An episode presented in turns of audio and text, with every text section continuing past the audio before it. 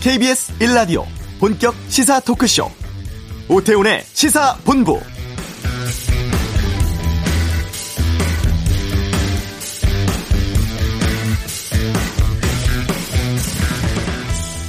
지난 팔 일 포스코에선 협력업체 직원이 제철소 설비 교환 작업을 하다가 장비에 몸이 끼어 숨지는 사고가 있었습니다.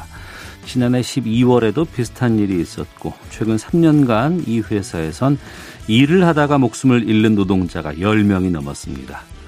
우리나라 산업재해 사고 일 년에 구만 명 정도 발생하고 사고로 인한 사망자 매년 팔백 명 이상에 이르는 실정인데요. 어제 국회에선 사상 처음으로 산업재해만을 주제로 한 청문회가 열렸습니다. 증인으로 출석한 기업 임원들, 반복되는 사고에 고개를 숙이면서도 이 재발 방지 위한 구체적인 방안은 딱히 없어 보였고 사고를 노동자 개인 탓으로 돌리는 듯한 발언을 했다가 비판받기도 했다는데요. 오태훈의 시사본부, 잠시 후 이슈에서 국회 환경노동위원회 송옥주 위원장 연결해서 어제 산업재해 청문회에 대해 살펴보도록 하겠습니다.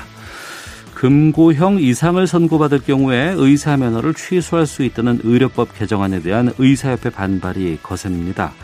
이 내용은 양변의 이열지열 시간에 다루겠습니다. 이 부 정치화투 있습니다.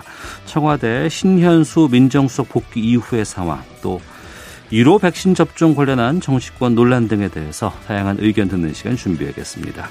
배터리 대여를 통한 반값 전기차 소식 차차차에 살아보겠습니다. 시사본부 지금 시작합니다.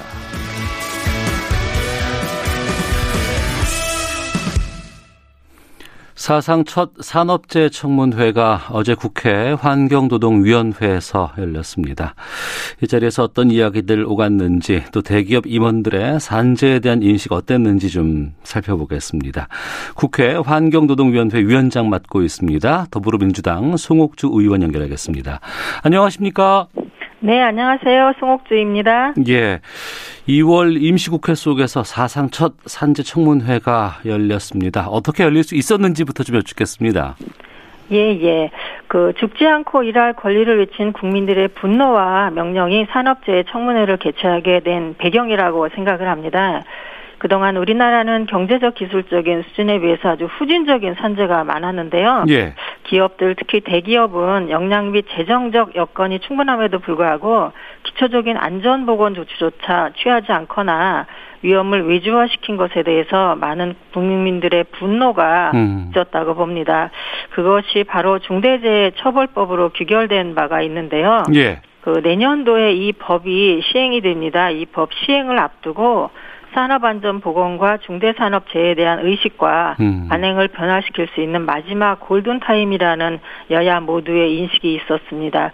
어제 한 산재 청문회는 저희 환경노동위원회가 노동자들의 안전보건을 책임지고 있는 상임위로서 우리나라 산업 현장의 주요 기업들과 함께 산업재해가 발생하는 핵심 원인을 짚어보고요. 사망사고를 획기적으로 줄여서 노동자가 존중받는 사회를 만들 수 있는 방안을 네. 같이 만들기 위해 계획된 청문회입니다. 네. 그러면 우리가 사상 처음으로 이 청문회를 열 수 있었다고 하는데 그동안 계속해서 산업재해가 반복돼 왔었는데 그럼에도 불구하고 왜 이 산업재해 청문회가 열리지 못했었는지 그리고 이번엔 그러면 어떻게 해서 열 수 있었는지 뭐 여야 간의 합의 같은 것들이 잘 됐는지 좀 궁금하거든요. 네네. 맞습니다. 아까 이제 배경에 대해서도 말씀드렸듯이 여야 간에 충분한 공감대가 형성에 대해서 청문회가 개최한 거고요. 네. 그동안은 뭐 많은 분들께서 아시고 계시긴 하지만 산업재해가 개인의 문제로 좀 봤고요. 어. 사고가 일어나거나 사망이 생기면 뭐 운이 없어서 이런 일이 일어났다. 라고 치부되고 좀 인식되어 왔다고 저는 생각을 하고 있어요. 그리고 또 경제 논리가 우선돼서 네. 국민이나 노동자의 안전과 생명이 좀 경시된 측면이 있습니다. 이런 부분으로 인해서 산재와 관련된 청문회라든지 기타 다른 국회 활동이 고려되지 않았다고 생각을 하는데요. 어, 그동안 구의역의 스크린도 김군 사건이라든지 예. 서부 발전의 김용균 군 사망사고나 이천의 냉동창고 화재사고 등 잇단 산재사고로 인해서 이제는 산재가 개인적인 문제가 아니라 사회구조적인 문제라는 인식의 변화가 컸다고 봅니다. 게다가 기업의 이윤보다는 더 중요한 것이 노동자의 안전과 생명이라는 인식의 변화도 컸다고 보고요. 네. 앞으로도 산재는 물론 노동자의 생명과 건강을 위협하는 노동 현안에 대해서 언제든지 국회에서 세심하게 점검할 것입니다. 네.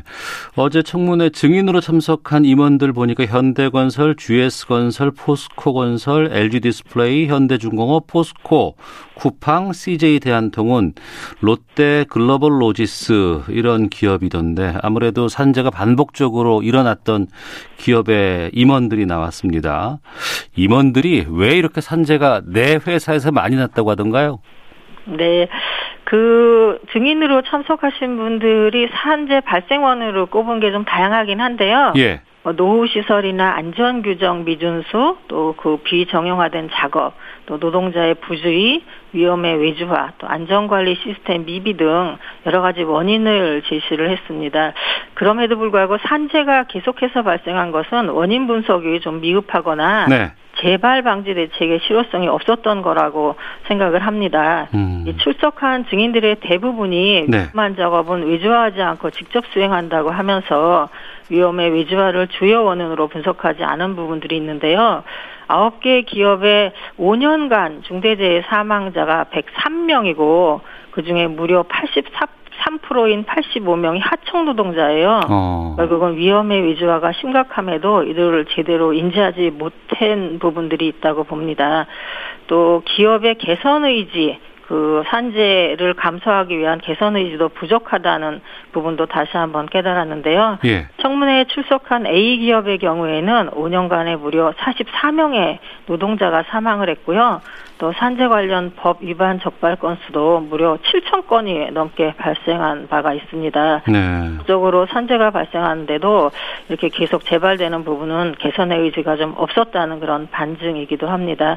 그 어제 청문회의 지적사항을 받아들여서 네. 특성 있는 재발 방지 대책이 수립되기를 다시 한번 당부드리겠습니다. 네, 이 임원들 국회 잘 안 나오려고 했던 것 같은데 어려움은 없었습니까? 출석 과정에서?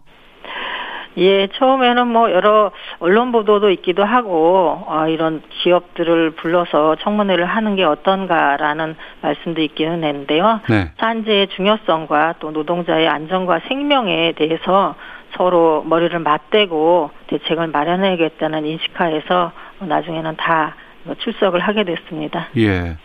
몇몇 좀 혼돈하는 부분들도 좀 제가 봤었는데 네네. 이 기업 대표들이 가지고 있는 산업재해에 대한 인식 청문회를 통해서 직접 확인해 보셨을 것 같은데 네네. 전반적으로 어땠다고 평가하십니까?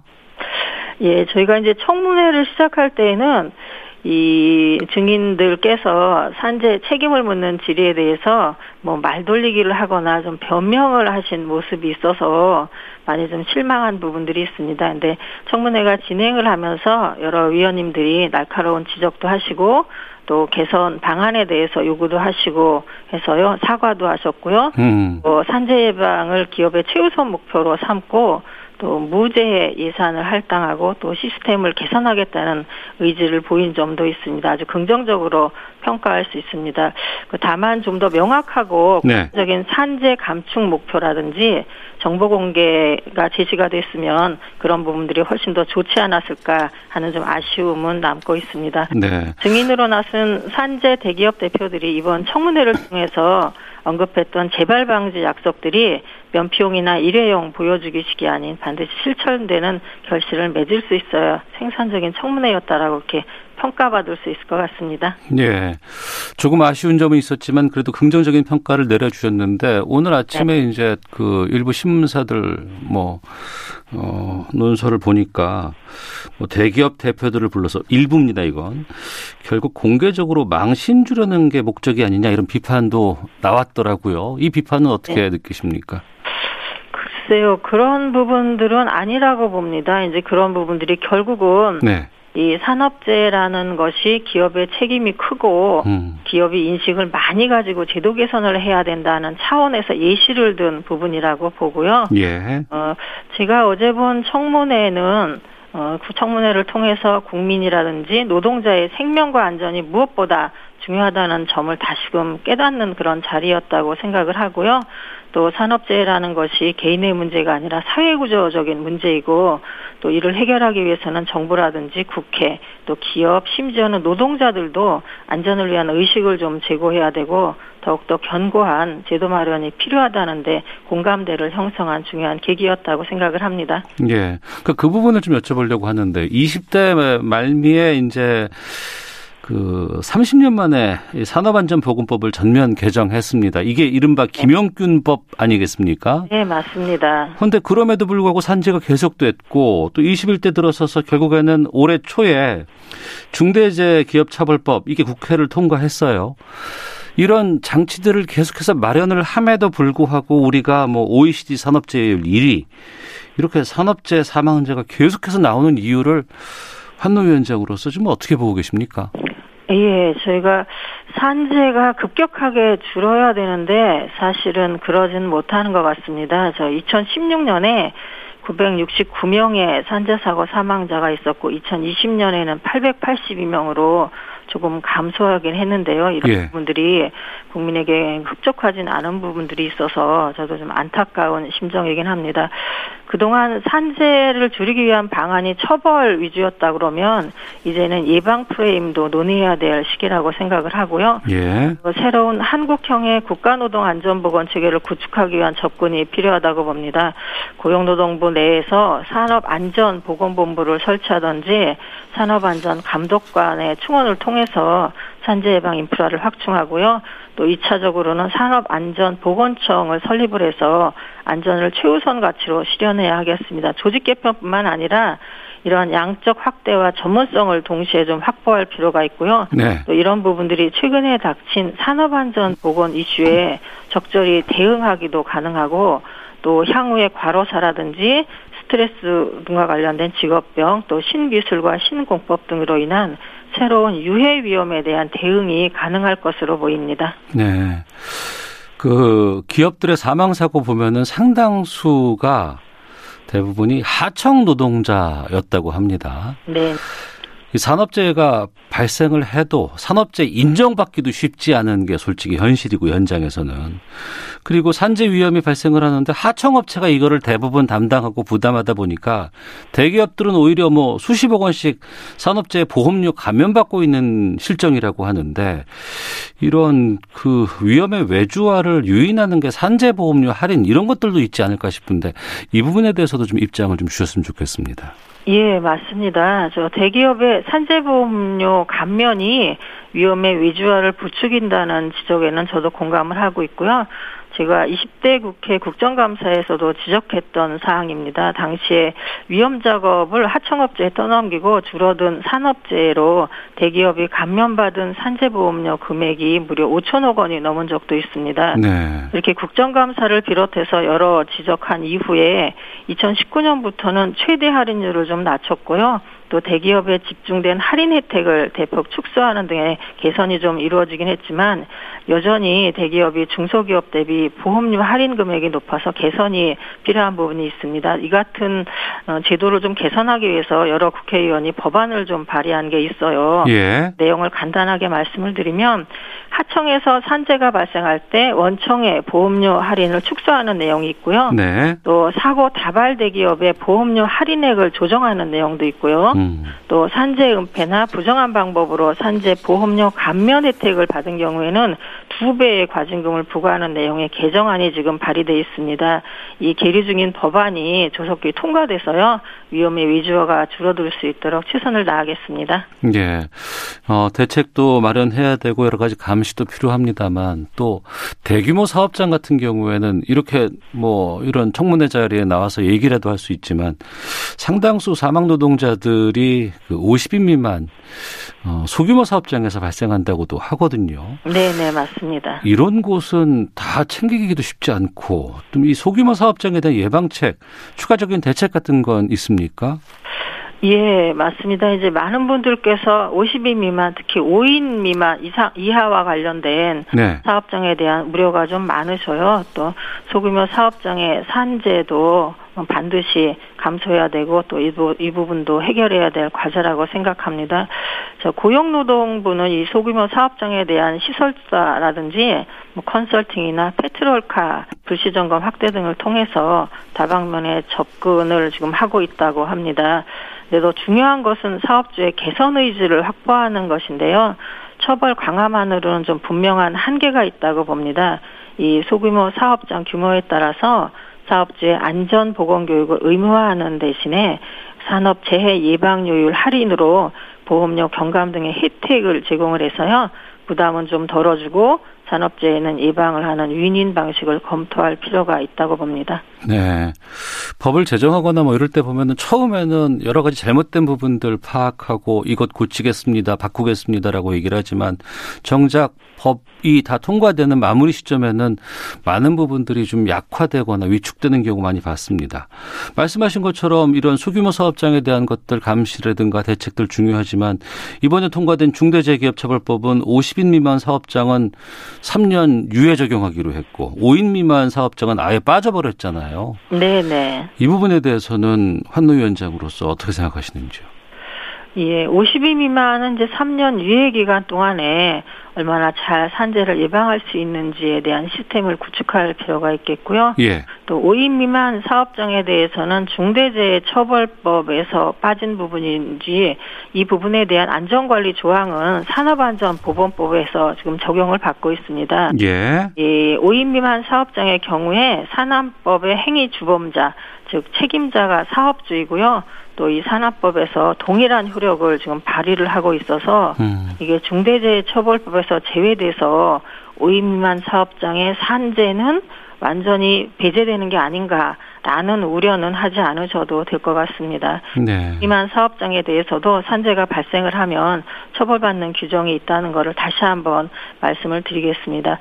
다만 이제 대기업의 경우에는 좀 더 시스템화된 그런 안전 체계를 좀 갖출 수 있는 반면 예. 중소규모 사업장은 이제 미흡한 부분들이 좀 많습니다.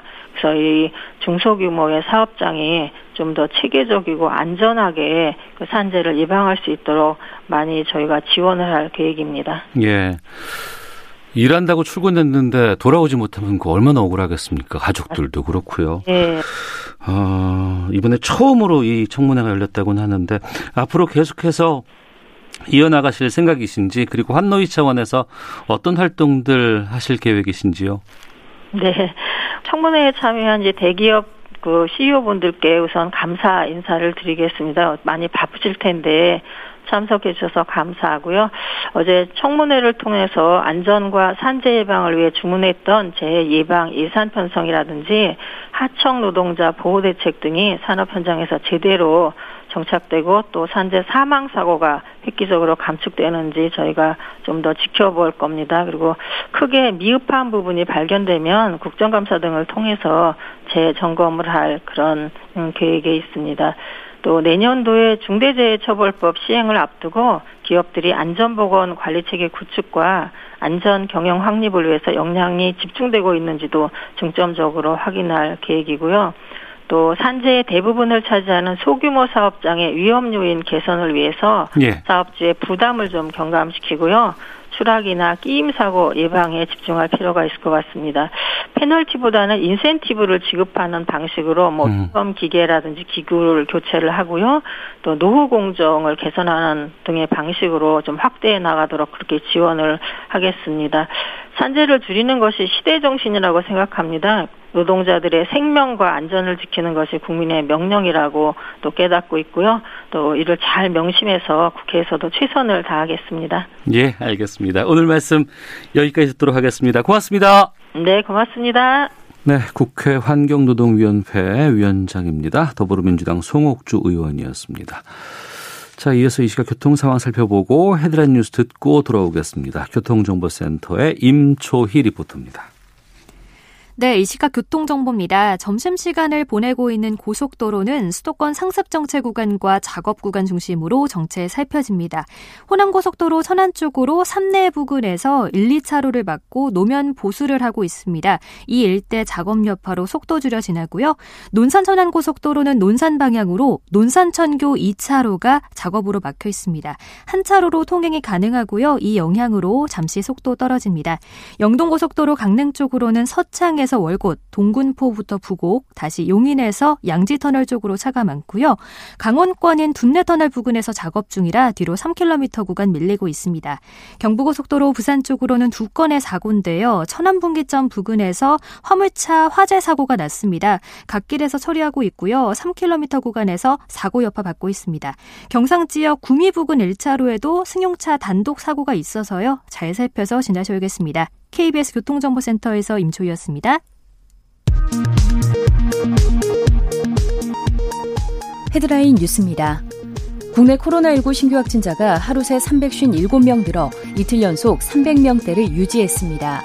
국내 발생 삼백삼십 명을 지역별로 보면 경기가 백이십이 명으로 가장 많았고 서울 백십팔 명, 강원 십사 명, 부산 십이 명, 인천 십이 명 등입니다.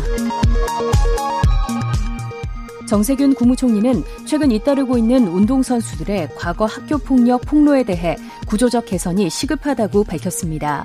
또 학교폭력 이력을 대표 선수 선발 및 대회 출전 자격 기준에 반영하는 등 특단의 대책을 적극 검토해달라고 문체부 등 관계부처에 지시했습니다.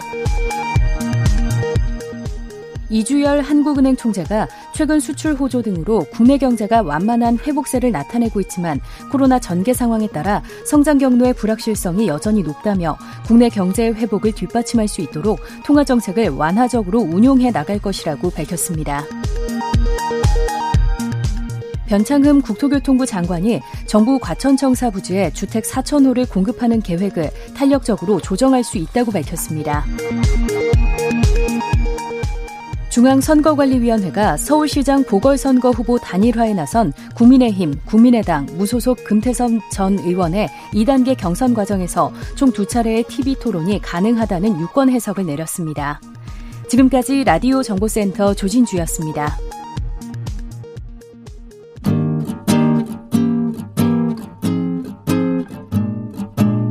케이비에스 일 라디오 오태훈의 시사본부, 여러분의 참여로 더욱 풍성해집니다. 방송에 참여하고 싶으신 분은 문자 샵 구칠삼공 번으로 의견 보내주세요. 짧은 문자는 오십 원, 긴 문자는 백 원의 정보 이용료가 붙습니다. 애플리케이션 콩과 마이케이는 무료고요. 시사본부는 팟캐스트와 콩, 케이비에스 홈페이지를 통해 언제나 다시 들으실 수 있습니다. 많은 참여 부탁드려요. 네, 사회를 뜨겁게 달구는 이슈를 다뤄보는 시간입니다. 양변의 이열지열인데요. 이번 주 금요일부터 코로나십구 백신 접종 이제 시작이 됩니다. 이런 상황에서 지금 국회와 의료계 간의 갈등의 골이 깊어지고 있다고 합니다. 핵심은 의료법 개정안 처리 관련인데요. 양지열 변호사와 함께 말씀 나눠보겠습니다. 어서 오세요. 네, 안녕하세요. 예. 의료법 개정안, 그러니까 지금의 의료법을 바꾼다는 거 아니에요? 예, 그렇습니다. 뭘 어떻게 바꾸는 거예요? 아, 거기에 이제 의사의 면허와 관련된 조항을 신설을 하는 건데요. 네.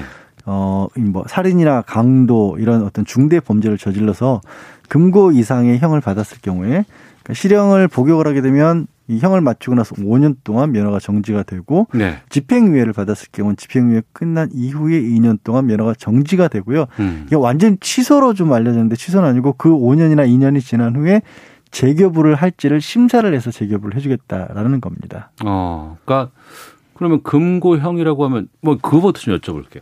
금고형이 어느 정도의 죄인 거예요? 죄질이? 지금은 사실 그 징역형이란과 실질적인 차이는 없습니다. 네네. 네, 없는데 이거는 옛날 문화, 옛날 유산이에요. 음. 무슨 말씀이냐면 징역의 역은 노역이라는 그런 의미고 예.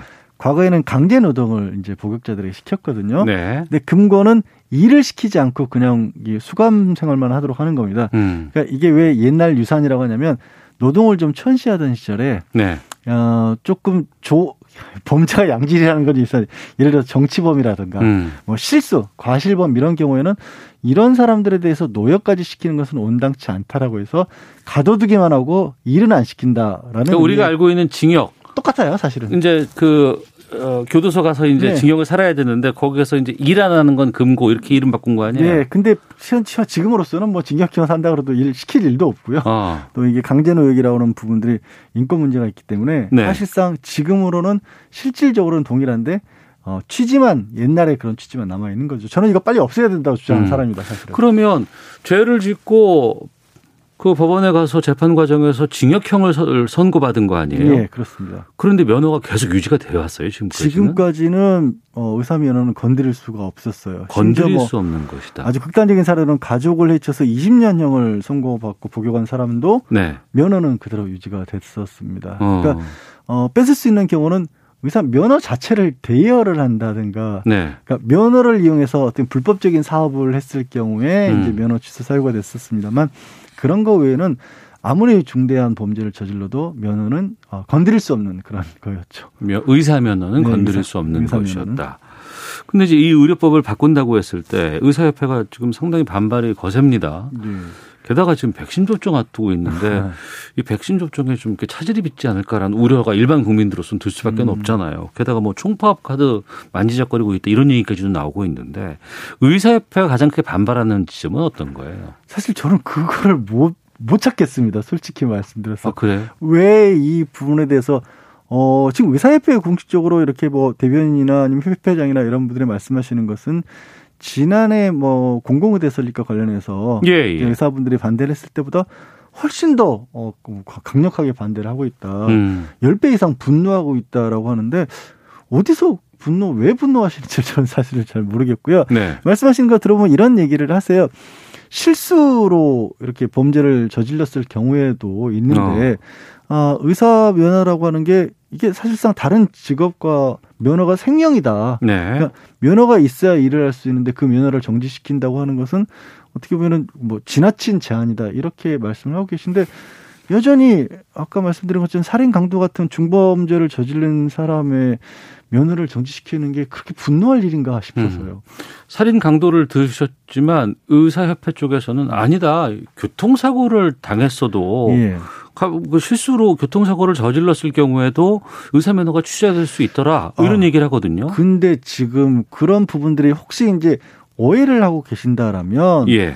어, 실수로 지난 범죄에서 징역형까지 내려지는 경우는 정말 드물고요. 어. 어, 징역형까지 간다라고 한다면 뭐 윤창호법으로서 음주운전을 해서 예. 사람의 목숨을 빼앗았다거나 아니면 이제 어린이 아동 보호 구역에서의 교통사고를 일으켰을 때 그럴 때의 교통사고인데도 불구하고 어, 뭐 실형까지 선고가 되는 거고요. 음. 다른 경우에 있어서는 그러니까 우리가 흔히 알고 뭐 법정형이 뭐 십 년 이하 뭐 네. 이렇게 돼 있어도 실제 초범인 경우에 정말로 교도소 복역까지 해야 되는 경우는 거의 없거든요. 초범인 경우에. 예. 그래서 아. 이거는 그냥 우연히 잘못해서 저질렀다가 교도소까지 간다라는 게 네.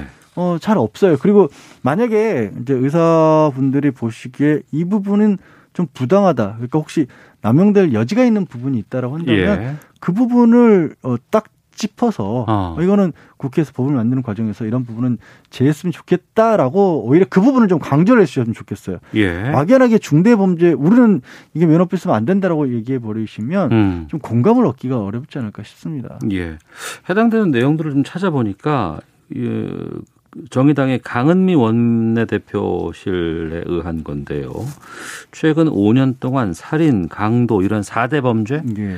이걸 저지른 의사가 이천팔백 명이 넘고 또 성범죄를 저지른 의사가 육백여 명인데 어, 거의 다수가 의사 면허를 유지하고 있다라고 하는데 거의 다수가 아니라 법적으로는 면허를 뺏을 수가 없는 거예요. 법적으로는 뺏을 수 없다. 뺏을 수가 없는 과거에는 안 그랬다면서요. 예전에 아주 예전에 예. 제가 알기로는 구십 년대 전인가 그렇게 됐었고요. 어. 그때는 이제 면허를 좀 강력하게 뺏었고 그때는 음. 오히려 뭐 과실범의 경우 예. 특히 이제 의료사고 이럴 때도 면허를 빼앗다 보니까 이게 이제 좀, 뭐 좀 지나치다라는 얘기가 나왔고요. 음. 그래서 이번에 법 개정을 하면서는 이거 조금 들으시기에 따라서 어, 이게 맞나 싶으실 텐데 네.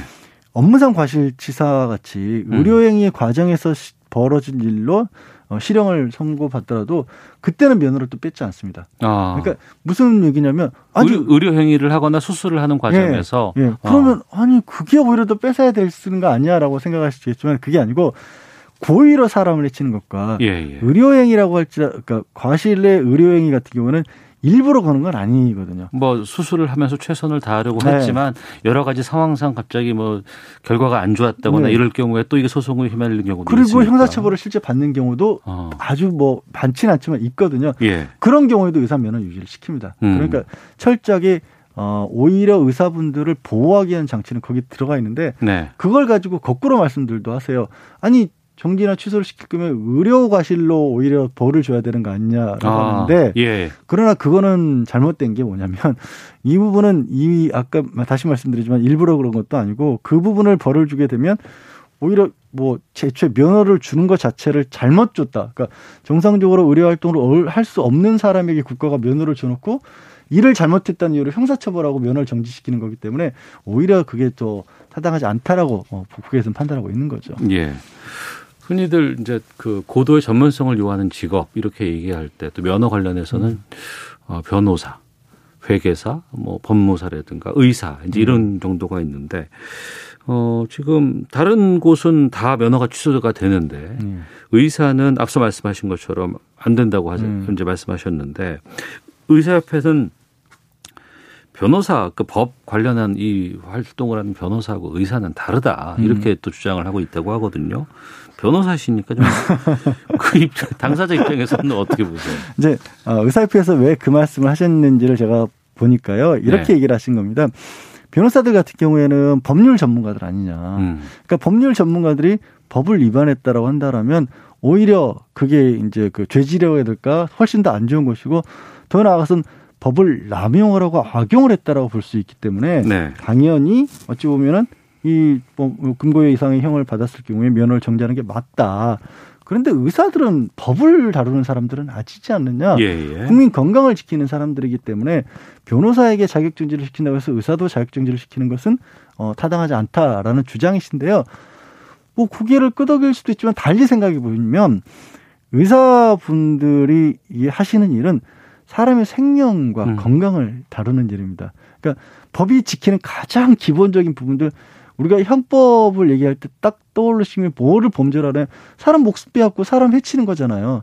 그러니까 그거를 지키자는 거거든요. 음. 그리고 그거는 법률 전문가가 아니더라도 누구나 알 수 있는 거고요.